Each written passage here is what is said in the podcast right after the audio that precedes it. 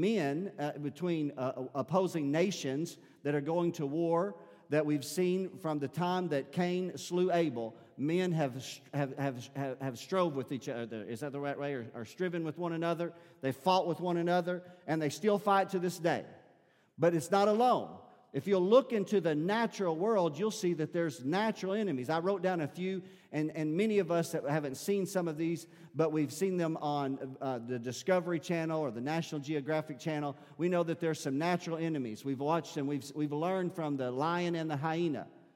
Some of you have seen little programs, right? That the, if, a, if a hyena comes across a little den of cubs of lions, just little cute lions, that little, the little cubs that are harmless at that particular moment. And if the mom's not around, that hyena will kill those lions. And it's reverse. If the lion happens to stumble upon the den of the hyenas and there's no adult hyena, there's no reason for that, that, that, that little pup is not a threat to that lion, he's going to purposely go and kill the hyena because there's something, there's something natural, there's an instinctive battle between those two. I wrote down just a few of others here for a moment. And so uh, you've got the, the, the, mongoose with the cobra. Uh, I've often, I really enjoyed one time, I watched a, a, program that showed the king snake. When the king snake came, when the ra- a rattlesnake was moving around and chasing a little squirrel, and, and, he, and he topped a little knoll when he did, upraised the king snake.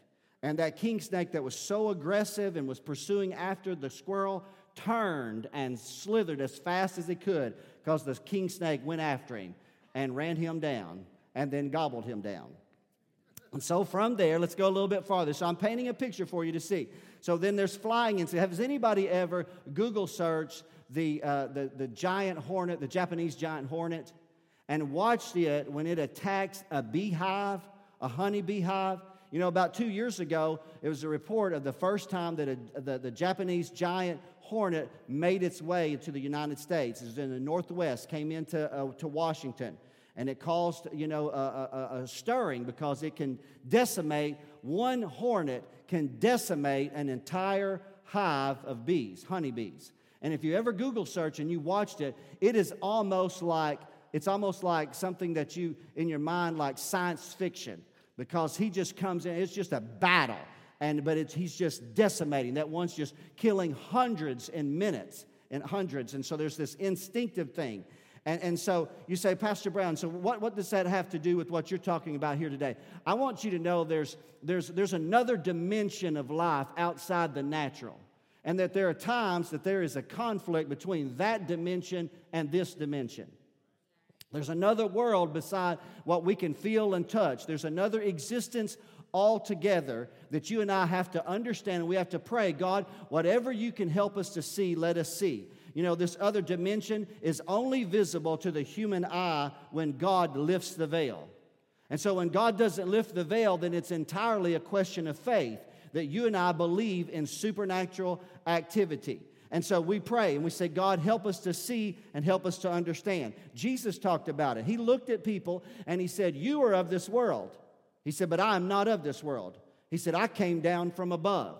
And so he described two kingdoms at that moment, two spheres of existence, and he made his way into this existence. He said this Jesus said, God is spirit, not just a spirit, God is spirit. And then he said, true worshipers of God can't just worship God in the carnal, you can't just worship him through the flesh, you've got to worship him in the spirit.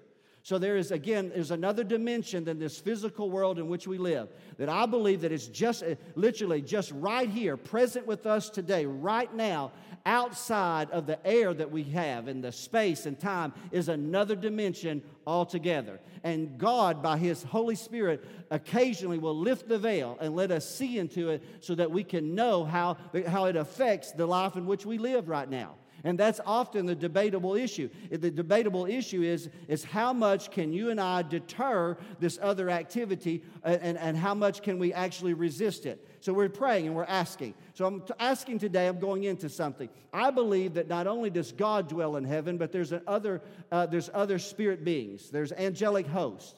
How many of you believe that there's angels that God assigns to his children? The Bible says in the book of Hebrews, he says, Are there not ministering spirits that are sent forth to minister to heirs of salvation? The end of the book of Hebrews says that you're to entertain, uh, entertain strangers because you, in doing so, you might entertain an angel unaware. It's very possible on a Sunday morning that somebody could walk through this door that we don't know who they are. They look like a common visitor among us, but actually that they are an angel that God has sent on assignment to Heber Springs First Assembly of God. I, I, believe that. You may not believe that, but I'm going to kind of show you. So the Bible goes in, and I don't have the time. Today is more of a sermon more than a teaching. I don't have the time to take you to every passage of Scripture, but let me take you into some just verbally. So in the very, uh, the, the Bible says in the book of Job, God, when he was reproving Job for unbelief, God, God says, Where were you, Job? Where were you when I formed the foundation of the world? And that word should echo to every atheist today, every secularist, uh, every, every uh, apostate professor in a college that looks at the students and says that there is no God. You know what God says about this? God looks at that atheist and says, Where were you when I stepped out on nothing and formed everything? He said, Because when I called the earth into existence, here's what God said God said I had an audience and the audience saw my handiwork and rejoiced. And you know who that audience was? The angels of God. In Job chapter number 38, the Bible says in verse number 7 that the sons of God shouted when they saw the creation of the earth. When God literally just spoke it, when nothing out of nothing became everything and universe was established by the spoken word of God, the angels could not remain silent. They began to shout and rejoice at the power, the creative power of Elohim. They knew he was God and that there was none like him. He was God. He was the one true God. And the people said, Amen. So Jesus said of the angels, when he was talking about the angelic kingdom, he said there was one, there was one that would not abide in the truth. He said, of all those that were created, he said there was one, he was a liar and he was the father of all lies from the very beginning. This is what Jesus said. It's in John chapter 8. You can read it on your own. Jesus said this in, in Luke's gospel. He said, I saw, the word that we use is Satan. He said, I saw Satan fall from heaven like lightning. He said, I saw him. So when did that happen? Well, we'll talk about it in just a moment. So Jesus is describing another world that is outside of the sphere of our ability to see it by the natural eye. That there's an existence. And you say, Pastor, this seems far fetched. Well, if you believe in Jesus, you've got to believe his doctrine, right? And so it's not just his miracles, it's his word, and he's teaching us, he's revealing to us another world. And so then we have the text of Scripture in the book of Isaiah, chapter number 14, and the book of Ezekiel, chapter number 28, that you can read on your own. And it seems as if that both of these prophets, in one sense, it says, well, they're, they're, they're describing a man. But then when you start reading about the characteristics of this man, it doesn't seem that it fits any person that could actually be in the, in, in, in, the, in the natural world. It seems as if both Isaiah and Isaiah 14 and Ezekiel 28 that they are describing something, an incident, an individual with characteristics that are just outside the realm of any man that had ever been born. And so he's referred to as the Lucifer, son of the morning.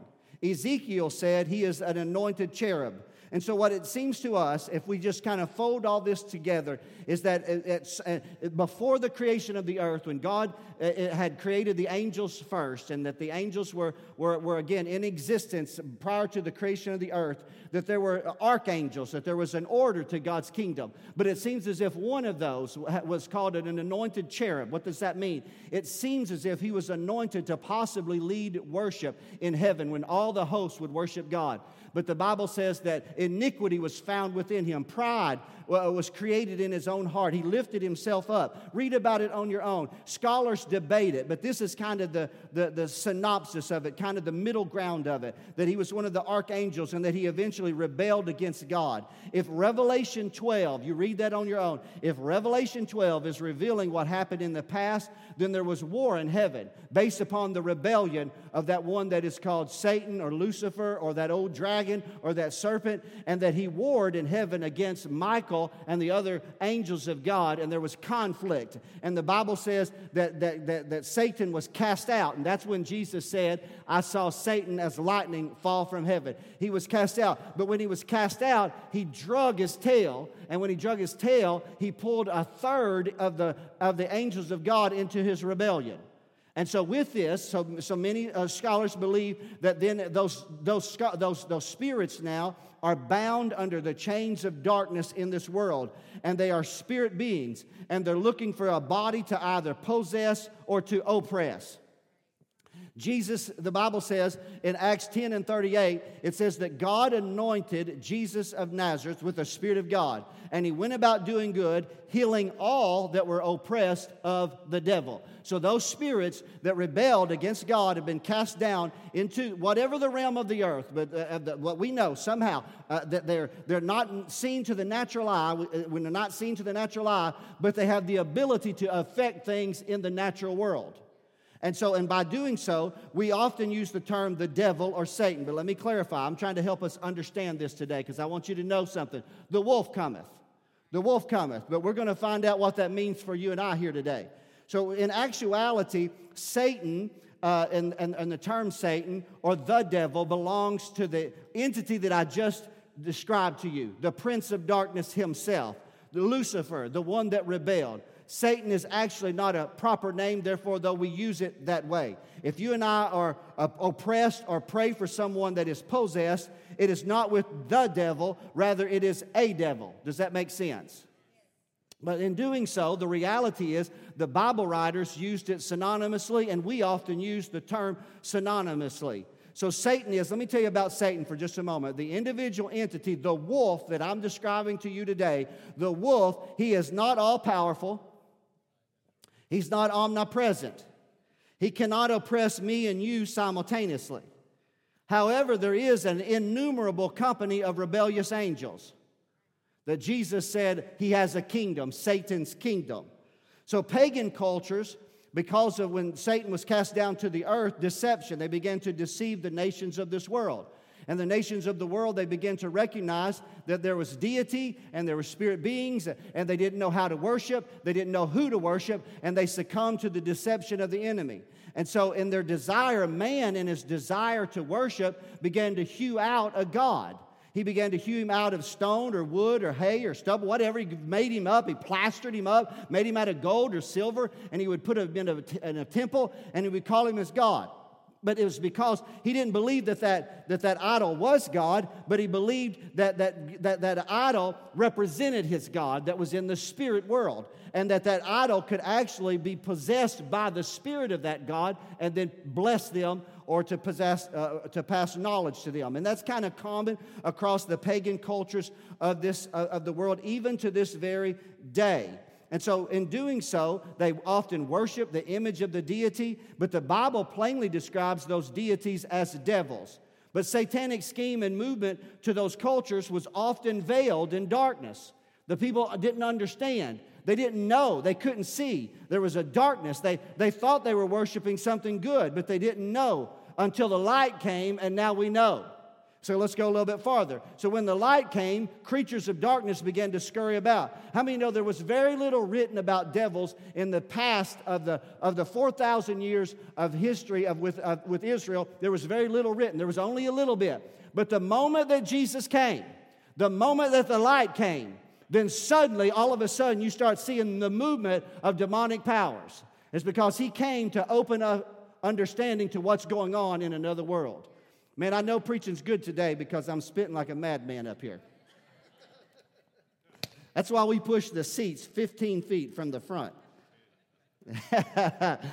In almost all pagan cultures, listen, the people interacted with spirits, they worshiped the deity, they often sacrificed to them, or, and they often even attempted to cast out rogue spirits of possession or oppression. People were sick and wounded, and, and often a witch doctor, a sh- uh, is it a shaman or a medicine man with spells and rituals. And you can go to dark places of this world, and there are still, there are still medicine men. There are still people that, that give themselves to the practice of those dark arts and they invoke evil spirits and they, and they try to sometimes cast spirits out of people that they think are afflicted or sick. And, and so, and then, and often in those cultures, they appease those devils through sacrifice. And, and even God's people did that until the light came. And when the light came, we, we discovered that when Jesus came, he didn't, he didn't cast a little, he didn't take beads and bones and, and, and, and little, uh, you know, little, little things that, you know, of sticks and try to cast out devils. He just spoke the word. He just spoke the word, and the devils went scurrying because he was the word of God, manifested the power of God. And so he's beginning to expose to us this other world. And so when Jesus taught, sometimes it was very direct, and other times it was through parables. And expo- I believe that Jesus Christ came uh, for multiple reasons, and one of the reasons why he came was to expose to mankind the powers of darkness that we've been held in bondage to. That he came to reveal to us that we don't have to live our lives in fear. He came to give us life and that life more abundantly. So, in the text of John chapter number 10, now remember, Jesus often taught in parables. And here in this text, he's using the parable of the sheep, the shepherd, and we may say, and the wolf. And I told you there's a little bit of uh, uh, where he's using multiple uh, analogies in the same parable. Because in the very same parable, the same 18 verses, Jesus is the door and then he becomes the shepherd. And so we see that throughout his teachings that sometimes there's a little bit of dualism there where he's teaching. But in this sense, let's go and let's see if we can understand it. I made a few points we're going to put on the screen. This is, this is from the text. Without us going there, you read it, but verses 1 through 18, these are the things that highlighted in my heart that I wanted to share with you today. Number one, Jesus came by the door. What does that mean? Remember what Jesus said? He said, All that ever came before, he said, were thieves and robbers. He said, But I came by the door. What does that mean? And so scholars debate, but I'll tell you what I believe that it means that Jesus came into the earth through the womb of human flesh to become the Son of Man, to redeem mankind. He came born of a woman. Satan did not enter into the world the way that Jesus did. He came in through deception. He came in the Genesis. He masked himself as, as, as, as a serpent and he deceived Eve. And so he was a thief and a robber from the beginning. But Jesus said, I came through the womb. I came through the door. So Jesus came through the door. Number two, as sheep, you and I need to be able to hear the shepherd's voice. You need to be able to train your ear to hear because let me tell you, there are a lot of voices speaking in your ear. There are a lot of voices that come to us today through media. There are a lot of voices that come to us through other religions. There are a lot of voices that can come to you through collegiate or through college professors, high school teachers, peers that you work with, and the enemy tries to plant, uh, plant deception in your life by using them as a voice. But if you have an ear trained to hear what the shepherd says, you can e- easily and quickly discern the voice of another. We've got to be able to hear the voice of the shepherd. Number three, the enemy is a thief and a robber. John chapter number 10, verse number 10 said, The thief does what? What does he come for? He comes to steal, kill, and to destroy. Now, you can minimize the enemy, you can pay, uh, you can pay tribute to him if you want to, but he's an enemy of my soul. Right? I, I'm not putting his picture in my wallet. I'm not celebrating him at Halloween. I'm just going out, I'm just telling you because I know his intent. Jesus said he was a murderer. Did y'all hear that? he was a murderer from the beginning right? And he came, he came, his whole purpose when he came in was to steal, kill, and destroy. When he was cast down to the earth, there was hatred in his heart towards God, and what he felt like was the ability to hurt the heart of God was to hurt God's children. And so he comes to steal, kill, and to destroy. And through deception, the adversary will tempt the weakness of our flesh and mind to lure us away from the watchful protection of the shepherd. The reality is this the wolf is ravenous, he's destructive, and he's devouring. He moves in darkness and he moves in a coordinated effort against the sheep of his pasture, and you and I need to be vigilant. Number four today. But the good shepherd, from this text, verses 1 through 18, just be reminded of this the good shepherd gives his life. And he desires you, excuse me, he desires you. I'll get to that one in a moment. The good shepherd desires you to have life. John chapter number 10, and that verse number 10 at the end of it, he said, The thief came to steal, kill, and to destroy. He said, But I've come that you might have life and that you might have it more abundantly. Now, I believe that what is abundant life? I could preach an entire message on that, and I will maybe in the days ahead. But abundant life first begins with eternal life. It's not about your prosperous life. There are a lot of prosperous people who don't have abundant life. You can have a a, a large home and, and have a, a, prosperous job, and you can have an inheritance and all of those things, and, and, and you can have some security and gold and silver and all those things, and still be miserable on the inside. Right? Abundant life begins with eternal life. When you have peace with God right? When you know that if you were to pillow your head in death today, that you would be welcomed into his eternal kingdom. That's where it begins. And then it moves beyond into the peace of God and the grace of God and the kindness of God. That's what abundant life is. I believe that He wants you to lie down in green pastures. Come on, somebody, right? And lie down beside the still waters. That's what the Good Shepherd does. But number five, just as a reminder in the context of which I began this message, but the wolf cometh. The wolf cometh. What does that mean? Jesus, in this verse number 11, he said, The hireling fleeth when the wolf came. Verse number 12. But I want you to know this today Jesus did not flee. When Jesus, let me tell you, if you go into the book of John, you're going to find, especially that, the, that two thirds of the book of John is written in about, or, or, at least half of the book of John is about the last two to three days of Jesus' life. And in that time, he made some statements that you got to have an ear to hear what he's saying because he's revealing to us the wolf. He said things like this He said that the prince of this world cometh in one passage. I believe it was John chapter 12. And in John chapter number 14, he said this. This was the night of his betrayal. He said, Tonight is the power of darkness. This is their night. This is their night. And then, even in the, in the upper room, when he was with his disciples, he looked at them and he said, Listen, tonight is the night that he said the shepherd is going to be smitten. And when the shepherd is smitten, the sheep are going to scatter. So remember what he said here in verses 11 about scattering. When the sheep are scattered, the wolf cometh, and he comes to steal, to kill, and to destroy. And so the reality is this for you to know that the wolf came. The wolf came. That was his night. That was the power of darkness. That was the moment. Jay said it earlier. It was the apex of all human history. That's when the wolf came. And when the wolf came, Jesus did not flee, he was not a hireling. But he faced our enemy, the enemy of God's people, from the genesis of time. He faced him head on.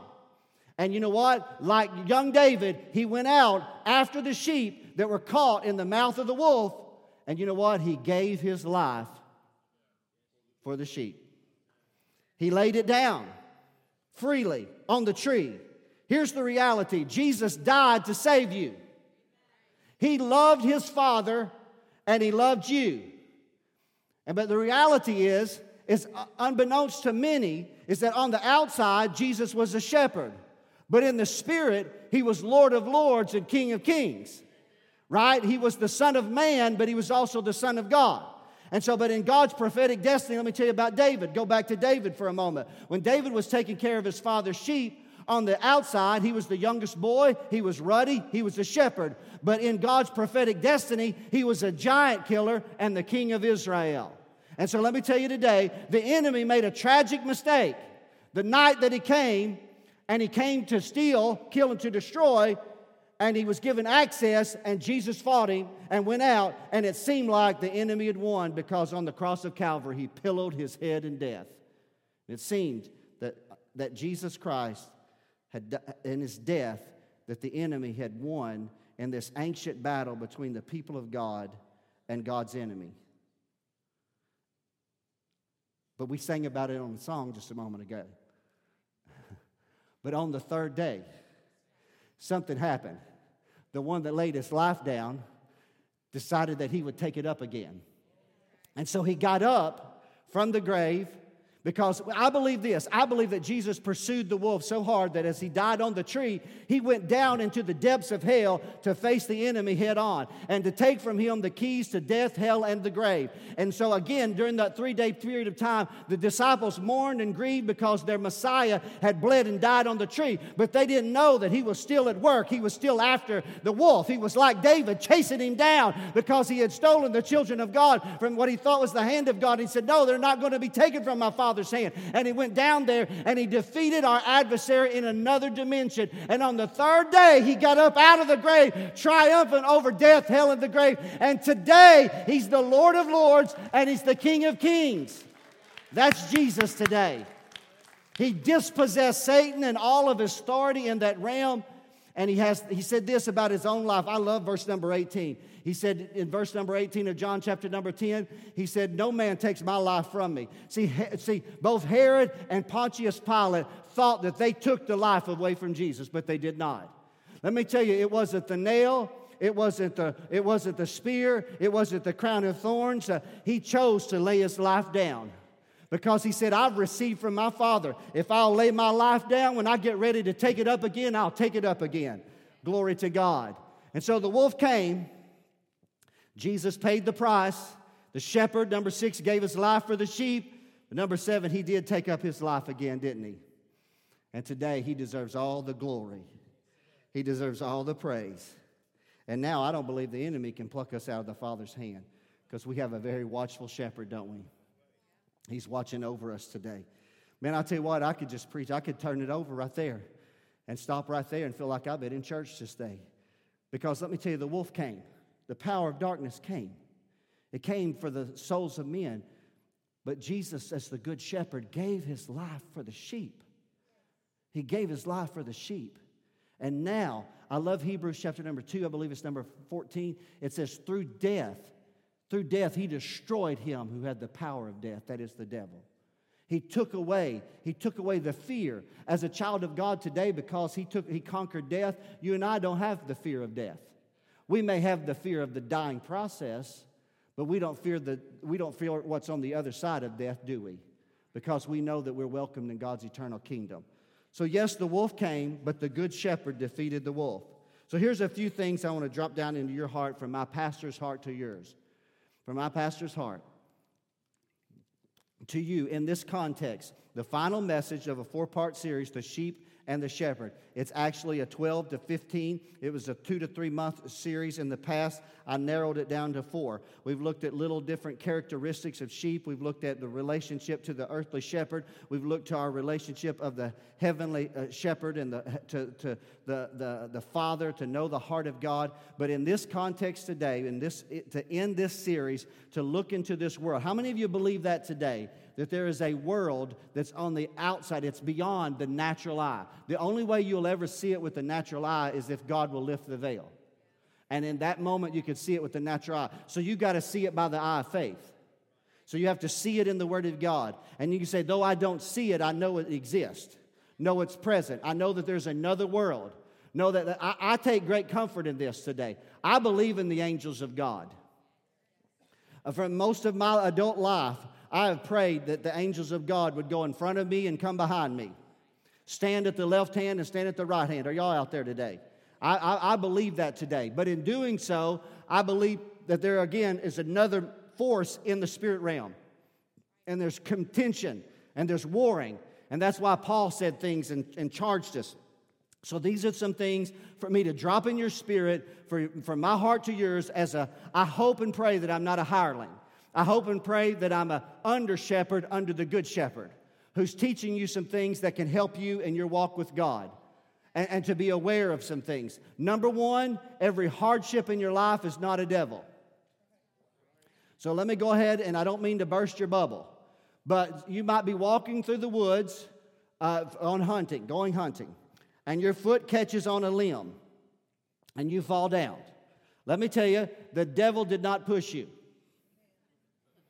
Every hardship is not a devil. That's just the reality. We live in a world that's filled with danger. There is an, just an innate danger of just living in this existence. It's just in this world, you're going to have tribulation. So, number one, every hardship is not a devil. But number two, many afflictions, anxieties, and troubles are agitated by a devil. So let's be aware of this today. So, not everything negative that happens in my life happened because of a devil. But the reality is, many afflictions, many anxieties, and many troubles can have the agitation of a demonic power. Jesus said, Jesus' ministry revealed that devils could be in sickness, they could be in mental issues, they could be in oppression. I told you that the old, the people of Israel called Satan Beelzebub, the Lord of the flies. What do flies do? They agitate you. They irritate you. They're looking to get into the soft tissue of, of, of, the inner human person or the animal that they're agitating. And so we can see that, so that demon spirits, Paul, here's what Paul, one of the most learned men of his generation, said this about the devil. He said, Satan hath hindered us. So there are some things in your life at times when you're doing for the good of, of, of people and for the glory of God, and there's resistance. At times, there's a devil that's stirring up that resistance. There are other times Paul said we're not ignorant of the schemes of the devil. He said on another passage that the wiles of the devil. So I believe that it behooves us to have a, have a spiritual ear and say, God, help me to be able to discern the spirit world. See, if, if I have a headache, an, a, an aspirin might help me. But if I'm dealing with the devil, then Tylenol is not going to help you. Are y'all out there today? And so it behooves us to know Number three, if in your spirit that you feel the need, and I'm not going to uh, elaborate on this much because I'm going to tie this into the fifth one in a moment, but if in your spirit you feel the need to rebuke or resist the devil, then do so in faith. Do so with, a, with, a, with an assurance that what you're doing was done by Jesus Himself and by His apostles, and we take His teaching and we strive to live and do following His example. He cast down demonic powers, didn't He? He pulled them down. His apostles said, Draw near to God, and he will draw near to you. Resist the devil, and what will he do? He will flee from you. Your adversary as a roaring lion. So, today, for today's message, we could say it this way Your adversary as a ravenous wolf walketh about seeking whom he may devour. But we're going to resist him in the faith. Number four, this is maybe my favorite one. Are y'all ready for this? You may be sheep, but you are no longer defenseless. I, I may have saved the best for last right there because during this whole series, I've shown you that a sheep was pretty much defenseless. And, and so the shepherd had to watch over the sheep. But I want you to know that when Jesus disarmed Satan in his death on the tree, I want you to know he armed you. Right? So, hidden down in your wool, I'm telling you, the sheep of today's pasture are packing. So we want, we want the adversary to know that we are no longer defenseless, that you're not going to just come and steal, kill, and to destroy us any longer. But the shepherds taught us uh, that there are times when we're passive and there are times when we got our head buried down in the grass. But there's times when we draw the weapons of our warfare and we engage the adversary because we've been empowered to do so by the power of the Spirit of God who dwells on the inside of us. And so you are no longer defenseless. So that's why, as a pastor, I want to teach you and train you, and I want you to know that you have the power to resist the enemy. You do. I know we can call the prayer team. I know that we can pray for you. We're going to pray for any in a few minutes. But let me tell you, I want you to know who you are in Christ Jesus. Yes, oh, Jesus in the teaching of the sheep and the shepherd, in one sense said, I'm the door, and the next sense he said, he said, I'm the shepherd. And then we also know him to be the Lamb of God. So yes, we're defenseless sheep in one sense, and we need the shepherd and his watchful eye and his protection. But in the other sense, we're like David. We've got the anointing of God upon our life, and we're not going to sit back and watch the enemy come into our homes, our lives, our family, our flock, and steal, kill, and to destroy. As long as we got breath on the inside of us, we're going to engage the adversary and win the war in Jesus' name, and God will receive the glory because we are no longer defenseless. To rebuke the devil, so here it is. Let me drop this down in your spirit. To rebuke the devil, you got to be in a position of faith. Number five, you need to be in a position of faith because you got to rebuke him with authority. You got to know who you are in Christ Jesus. You got to know the power the dunamis and the exousia, the authority of God that's committed to the children of God, and that you are in the position of authority. Can you get that down in your spirit with me today for a moment? Can you take a moment and just let that drop down in your spirit that you, when he was raised up from the dead, you've been made to sit down together with him in heavenly places? And you are in that position of authority in this spiritual warfare that i'm not I, i'm doing my best to describe it to you using a little bit of, of dramatization but let me tell you read the word on your own find out if what i'm preaching to you is right Find out if I am I telling you favor. Did you know many Jewish scholars today, when they look back in the in the old covenant, look back, they call these things myths and legends. I call it the truth of the Word of God. The, the, the liar has deceived the minds of those who believe not. But you and I believe. And so I want you to rebuke the enemy. He said, Pastor, how do I rebuke the enemy? Now, number one, your faith must be in God. You got to have faith in God, true faith in God. Number two, you need to be filled with the power of the Spirit of God. That's why you pray. All of us pray. Whether you share the full measure of Pentecostal experience that many of us do, well, that's not, that's even, I'm not even going to debate that doctrinally with you today. I think we should all pray, Father, fill me with the Holy Spirit. The Bible exhorts me. It says in Ephesians 5 and 18, don't be drunk with wine, but be filled with the Holy Spirit. All of us should pray, Father, fill me with the Holy Spirit. And number three, you know, I need to speak the authority of the name of Jesus. I tell you what, let me take a moment. I'm about to close. There's only seven of these, and that's five, and I'm about to wrap this message up. I've been given strict instructions from those working in the nursery today to make it fast. We need to honor and reverence and recognize the power that is contained in the name of Jesus Christ. The name of Jesus, the authority. You cast out devils by his name. You pull down strongholds. You drive away the darkness as you exercise the authority of the name of Jesus. You're not in your own authority, you're in the authority that's been conferred to you because He, all authority and power was given unto Him. And as the Father sent him, he sends you and I. And we extend his kingdom, and as we extend the light, we drive away the darkness. Glory to God. Hallelujah. Number six today, neither give place to the enemy. Here's where, as I've closed today, Scripture says in Ephesians chapter number four, it says, neither give place to the enemy. Get that down in your spirit. When Jesus said those words in John chapter number 12, listen to this. He said, The prince of this world cometh and findeth nothing in me. What does that mean? You read that on your own. read, read, this is the King James English. It says, The prince of this world cometh and finds nothing in me. That means he came and he searched for an opportunity to bring accusation against him. He looked for a moment to create a stronghold in his mind he looked for something which he could, uh, uh, he could accuse. He's an accuser, isn't he? he? Jesus said he comes. And he says he's found nothing in me. What's that mean? He found nothing in him that he could wrongly or he could accuse him before God to. Are y'all out there? So let me tell you, that's why we give no place to the devil. So did you know how the danger for us is through our carnal thinking and living, you and I give place to the enemy. We give place to the enemy, our adversary, we give him access to our lives. Let me tell you, what you do, how you live, your life matters. And it can matter generationally. Man, this is not in my notes, but I'm feeling this by the Spirit of God. See, that's why I believe we have to guard our homes. I believe we have to guard what we see, what we hear, what we're listening to, our entertainment choices, all of those things. Because in doing so, we're creating access points to the adversary.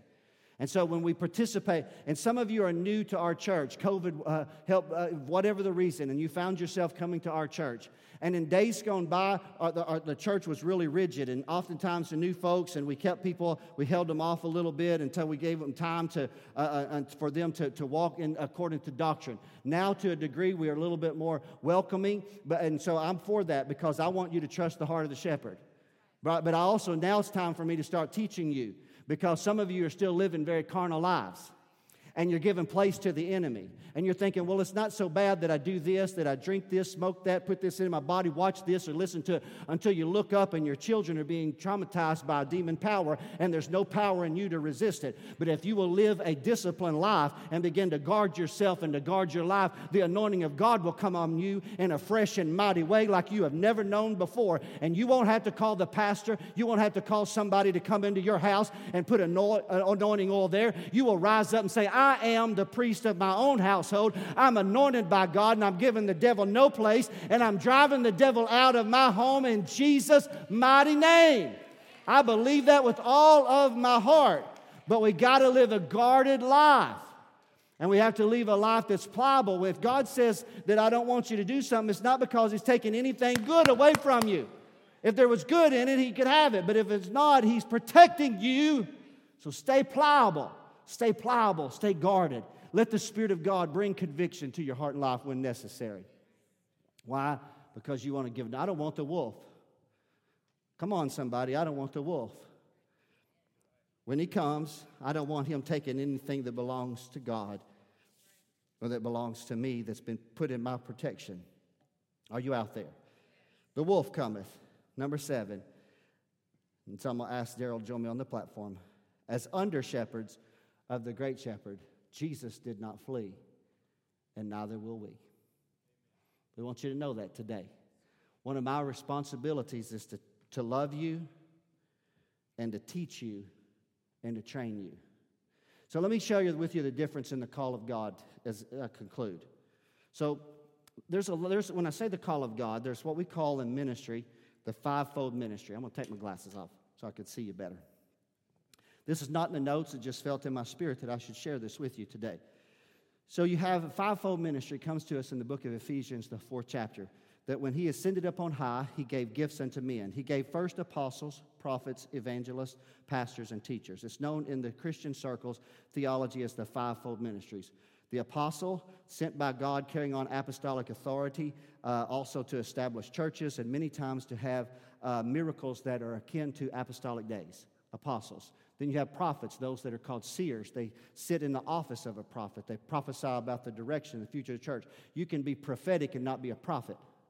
All of God's children can prophesy, and the Spirit of God comes on you. It doesn't mean that you sit in the seat of an, of, a, of, a, of an office. JoJo and I can play basketball, but that doesn't make us basketball players.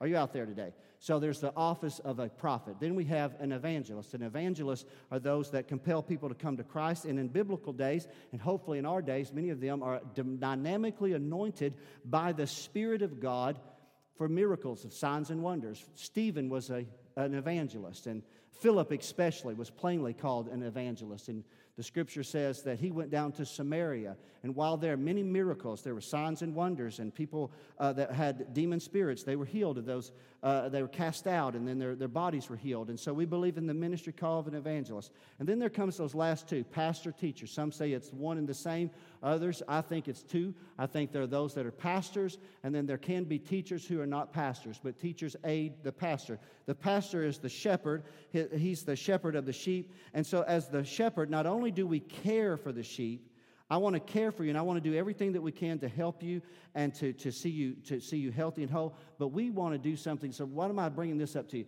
The evangelist might come through and pray for you for deliverance.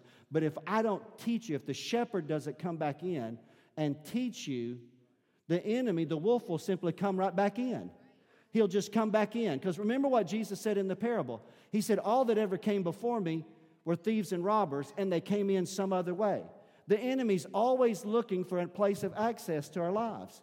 And that's why my responsibility to you is to teach you and to train you by the Word of God so that you are more pliable and you are aware of the snares and the, and the wiles of the enemy so that you give no place to the devil. Now, as I close my message today, anytime that you start using the term the devil, Satan, there, you can go too far with that or you can pretend it's just a myth while he still kills and destroys in your life. Somewhere there's safety in the middle ground. Somewhere there's safety that says, I don't want to go too far. I'm not going to be so devil conscious that I'm more devil conscious than God conscious. Are you out there? Because I'm telling you, I've met a lot of people that way over the years. Everything's, you know, they're like, the, the devil, bless his holy name. Or did you hear what I said right there? They're so, so caught up in it, it's almost like we have deified the devil. So, no, no, we want to expose the devil. That's what we want to expose. And I'm not going to pretend that he doesn't exist. I'm not going to be on this side either. I'm going to be acutely aware of the warfare, and I don't want to feel like I'm an estranged Christian or I'm one of those wild Christians or you know something like that. Listen, Paul practiced spiritual warfare. Jesus did. All the apostles, all of them wrote about the enemy. John wrote about the enemy. James wrote about the enemy. Paul wrote about the enemy. The Apostle Peter writes about the enemy. So you and I need to be aware that the wolf comes. Are you out there today? But the Good Shepherd gave us life for the sheep. And he conquered the enemy. And he's given us power to resist him. He's not removed him, he's still present in the earth. He's still present, and he still will come and still kill and destroy. The wolf will come. The difference is we have the ability to resist him. Isn't that right? And that's why in the sheep and the shepherd, I'm so grateful for the shepherd today, the one that gave his life for the sheep. Our heads are bowed and our eyes are closed for just a moment of time. We're going to pray in this house together, whatever and whoever would need prayer today in Jesus' name. First of all, I want to thank the Lord. I want to ask you to take a moment of time in your heart of hearts with me. Say, Pastor, you're a little bit more radical than I realize. I haven't known you that long. a little more radical. Yeah, there's a lot more than what you even realize. Because I know I've seen the effects of the adversary. I've seen what happens. The ravenous wolf can come in. I see the effects of carnal living giving place to the enemy. So today, I just want to stop and pause, and for a brief moment, I want to thank God for the shepherd, for the good shepherd, the one who laid down his life on the tree. On the tree. Can you take a moment in your heart and mind and your spirit today as you pray? Young adult, teenager, under the sound of my voice, as you pray right now, you can have a, a visual image in your mind of Jesus on the tree. You say, Pastor, I don't know what he looked like. I don't know what his skin complexity looked like. I don't, that doesn't matter. Does not matter. What matters is can you see him suffering, wounded, crown of thorns upon his brow, his hands and his feet both pierced, his side pierced by a Roman soldier's spear, and you know that he gave his life for the sheep. He gave his life for you, for you and I. Redemption demanded payment, and he paid it. You were penniless. You couldn't pay what God demanded, but he did. He gave his life freely, and he deserves everything, all the glory, all the honor. Lord Jesus, I'm so grateful today that even the disciples, when you shared this word with them, they didn't understand what you meant when you said that the shepherd will lay his life down for the sheep. They didn't know what that meant at that time, but we do now. We look back and we know. Thank God for the blood of Jesus. Who will pray that with me today? Somebody here today may need to ask the Lord to forgive you of sin right now under the sound. I feel the Lord in this house today. It's a special day. It's a very special day. Lord, I feel your presence in this house today. Somebody may just need to thank God for the blood of Jesus right now and say, God, I'm thankful for the blood. I ask you to cleanse me today by the blood. I ask you to forgive me of all my sin by the blood of Jesus today. Wash me and make me whole, make me clean. Number two, you're here today this is a moment for you and I to join our faith together collectively. The last point in my sermon, I said this I said, Jesus, the Good Shepherd, didn't flee, and neither will we. Not only do I want to train you, which is part of my teaching, not only do I want to instruct you, which was my teaching, I'm willing, very willing, to pray with you today. If you're here, and it takes a lot of courage, it takes a lot of courage for you to say, Pastor, I'm here present but I'm going to be honest. There's just been some things in my life as of late that I just feel like I'm dealing with demonic powers. Just feels like that this is more than just something in the natural. This is more than just something, you know, uh, mechanical. This is more than just, it, there seems to be in my situation that I'm facing right now. It just, I just believe that I'm dealing with something demonic. And if that's you today, I want to ask you to have the courage to raise your hand because I'm going to ask you to come forward in a moment and I will pray with you. Me and the other pastors, I will pray with you. If, you, if that was you today, it might be one, might be 20, I don't know. That's you, raise your hand today just so I can see if there's anyone here today. Thank you for that hand today. Anybody else today? I'm being honest. We're waiting on the Lord today, just waiting. Is there anyone else today in Jesus' name? I'll pray for the one. Won't y'all stand up with me today? And I'm going to ask our church family today. If you raise your hand, and even if you didn't, you have the courage to come forward. Before I let you out, part of my job today was to train, but part of my job is to pray with you today, pastor to pastor. There's no shame. There's matter of fact, the shame would be you walking out of this house and knowing that you're dealing with something and you hadn't got your breakthrough on it. You hadn't really fully connected to it, be able to get the deliverance that you need and you let whatever keep you from coming to the front, that's what would be wrong, wouldn't it? Would somebody here today just real quickly begin to pray? Let's just pray. This is Sister Elaine. We know her and know her well. So we're going to anoint her with oil. And I want to ask you where you're at. Stretch your hand out towards her right now. She had courage. She came to the front. I'm, she says, I'm dealing with something here today. I'm dealing with it. God, we pray, we anoint her with oil right now in the name of Jesus. We do today. We put anointing oil on Elaine's head today, God. Why do we do that? Because we believe it represents the power of the Holy Spirit. God, fill her with the Holy Spirit, God. Fill her with the power of the Holy Spirit that she can give no place to the devil. Father, the enemy that has been taken, Father God, and come to steal, kill, and to destroy, as her church family, God, we rebuke the enemy in Jesus' mighty name. We give no place to the adversary, his lies, his accusations, the things that enter her mind that trouble her at night. We bind you, Satan, in the name of Jesus those troubling thoughts and images, those fears and doubts that come your way, we rebuke them right now in the authority of the name of Jesus. And Lord, we pray for healing in Elaine's life, virtue and kindness and the love of God. Father, that Jesus came that she might have life. Who will pray that? God, you came through Christ that she might have life and have it more abundantly today. So, Lord, we pray for her today, blessing her in the name of Jesus, blessing her right here, right now, God, in the name of Jesus. I bless her today as her pastor, Lord. And so, church family, let me pray with you before I let you out of here today. You've given me time to preach to you, and you have honored me, and I appreciate it so much. And we love Elaine, and we continue to surround her. But I pray for my entire church family that's gathered in this house today that God, maybe they didn't need to come to the front for us to add our agreement for this moment, but they needed to hear what was spoken in this house. They needed to be reminded that, Father, as sheep in your pasture, they're no longer defenseless. They have spiritual authority, they have weapons of warfare, and they can resist the enemy in Jesus' name. In one sense, they're sheep, in the other sense, they're like David, that they can go and engage the wolf, engage the lion, engage the bear, and win victory in Jesus' name. So, God, today, as my church family walks out of this house, I bless them to be all that you have called them to be. Let them go forth in the power of the Spirit of the living God. Unveil, lift the veil, let them see, let them hear, and let them know what they need to know about the world that's around them, God. Another dimension, God, where demonic powers, Father God, vie to affect this natural world in which we live. And God, we want this natural world, in this world, we want you to receive glory.